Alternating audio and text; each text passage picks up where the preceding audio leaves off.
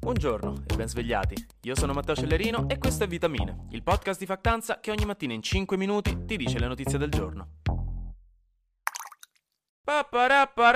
La politica! Raga, mi mancava da un sacco questa rubrica e ve la faccio oggi perché si sono scatenati, c'è un sacco di gossip, quindi adoro. Allora, iniziamo con una notizia veramente a caso, cioè che Donald Trump, intervistato da un giornalista della Repubblica, praticamente ha ammesso di essersi affezionato a Giuseppe Conte, con cui aveva avuto diverse interazioni quando era presidente, questo nel 2020, dicendo addirittura how is my guy doing, cioè come sta il mio bro praticamente, ha chiesto. E niente, fa sempre strano pensare a cose del genere, sembra un episodio crossover, cioè capito che c'entra Trump con Conte. Però insomma, Trump Trump gli ha augurato a Conte in bocca al lupo per le prossime elezioni e tra l'altro ha anche ignorato invece quando il giornalista gli ha chiesto di Salvini. Quindi il gossip si gonfia, raga, notizia stellare, mi ha fatto un sacco ridere. Ha fatto però meno ridere Conte, perché in questo momento non è proprio contentissimo di dare alla sinistra la possibilità di accostarlo a Trump, con tutti i problemini che Donald Trump sta avendo in questo periodo, e ha paura quindi che si butti fango su di lui. Sempre Conte però, diciamo che ci ha messo pure del suo, dicendo, probabilmente frasando male, che alla fine anche Putin vuole la pace, eppure lì giù le polemiche, perché non è che puoi dire una cosa del genere genere in questo momento senza ripercussioni,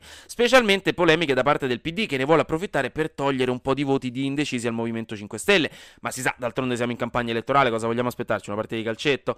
Poi Calenda ha rosicato perché un paio di giorni fa aveva detto che contava su un governo di unità nazionale per, insomma, aiutare l'Italia in questo momento difficile, sia con il PD che con il centrodestra, aprendo anche a un governo con Meloni. E lì il gelo, perché subito dopo un po' tutti, ma soprattutto il PD e un po' di stampa hanno iniziato a dire "Ah, guarda, Calenda con Meloni, aiuto, dove andremo a finire? Dove sta la coerenza?" Violenza, eccetera, eccetera. E quindi Calenda poi ha ritrattato dicendo di no, è solo stato frainteso, niente Meloni. Infine Letta si è lamentato del Rosatellum, che è la nostra legge elettorale, perché rischierebbe di fare eleggere il 70% dei posti in Parlamento alla coalizione di centrodestra, anche se la coalizione prendesse solo il 43% dei voti, cosa confermata dalla Meloni, tra l'altro, che ha ricordato che Rosatellum lo ha votato il PD e non Fratelli d'Italia, quindi ha fatto intendere un po' un... quindi Righetto che vuoi, forse Enrico quella legge non l'hai letta bene. no, vabbè, comunque, quindi Letta fondamentalmente praticamente incitato tutti a votare PD, dicendo che con un 4% di voti in più a sinistra invece la destra arriverebbe al 55% dei posti in Parlamento. Un botto di matematica oggi, ragazzi.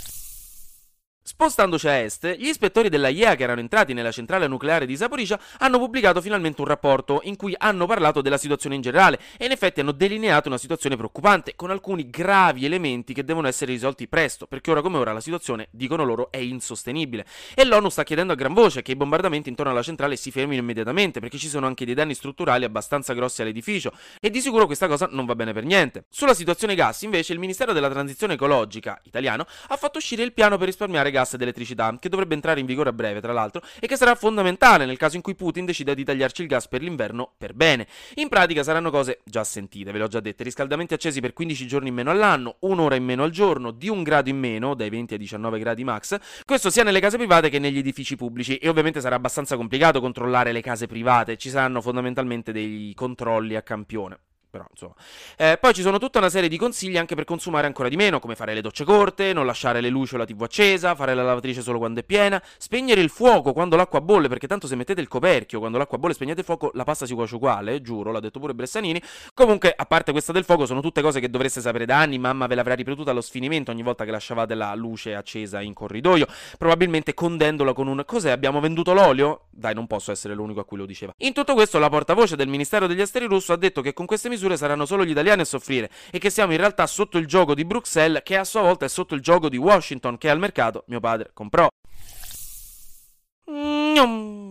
Flash News. In Scozia il governo ha introdotto un blocco ai prezzi degli affitti e anche agli sfratti per aiutare la popolazione in questo periodo complicato di inflazione e di crisi energetica e per evitare che la gente proprio ora si ritrovi senza casa per le pratiche approfittatrici dei proprietari di immobili. Quindi io nel dubbio invio un kilt a Giuseppe Sala che magari gli viene voglia pure a lui. L'internet poi è esploso perché alla mostra del cinema di Venezia in un video sembra che Harry Styles, il cantante che comunque fa anche l'attore, abbia sputato addosso all'attore Chris Pine lì davanti a tutti in diretta. Se ne parla molto perché loro due hanno attorato nello stesso film Don't Worry Darling insieme che è uscito da poco a Venezia, ma ci sono un sacco di polemiche tra attori e registi in quel film, quindi c'è un sacco di gossip, ma ve lo giuro, dal video sembra davvero che eh, Harry Styles abbia sputato a Chris Pine, anche se sembra una cosa che non accadrebbe mai ed è stato smentito dai portavoce, ma tant'è. Infine, la Corte di Cassazione ha stabilito che se fai un video mentre altri stanno commettendo una violenza sessuale e inciti o approvi l'operato, sei considerato partecipante anche tu, confermando l'accusa volta a una ragazza che ha fatto esattamente questo durante un episodio di violenza sessuale di gruppo ai danni di un ragazzo con disabilità.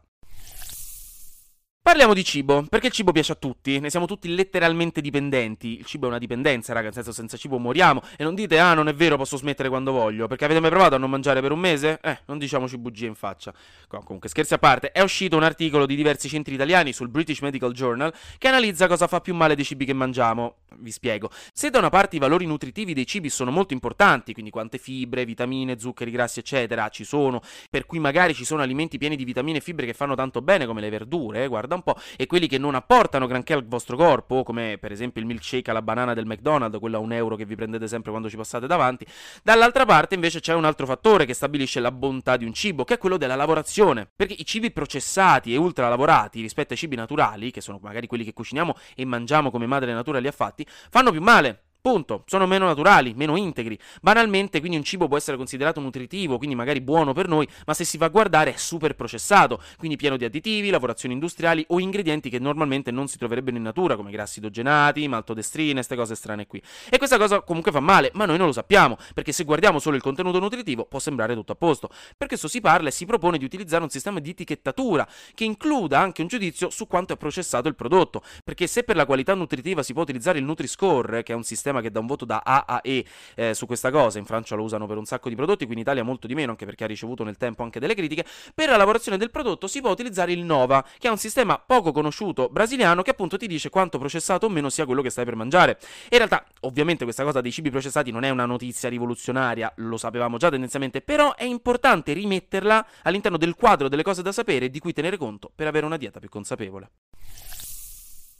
Anche oggi grazie per aver ascoltato Vitamine. Noi ci sentiamo domani perché sarà successo di sicuro qualcosa di nuovo e io avrò ancora qualcos'altro da dirvi. Buona giornata.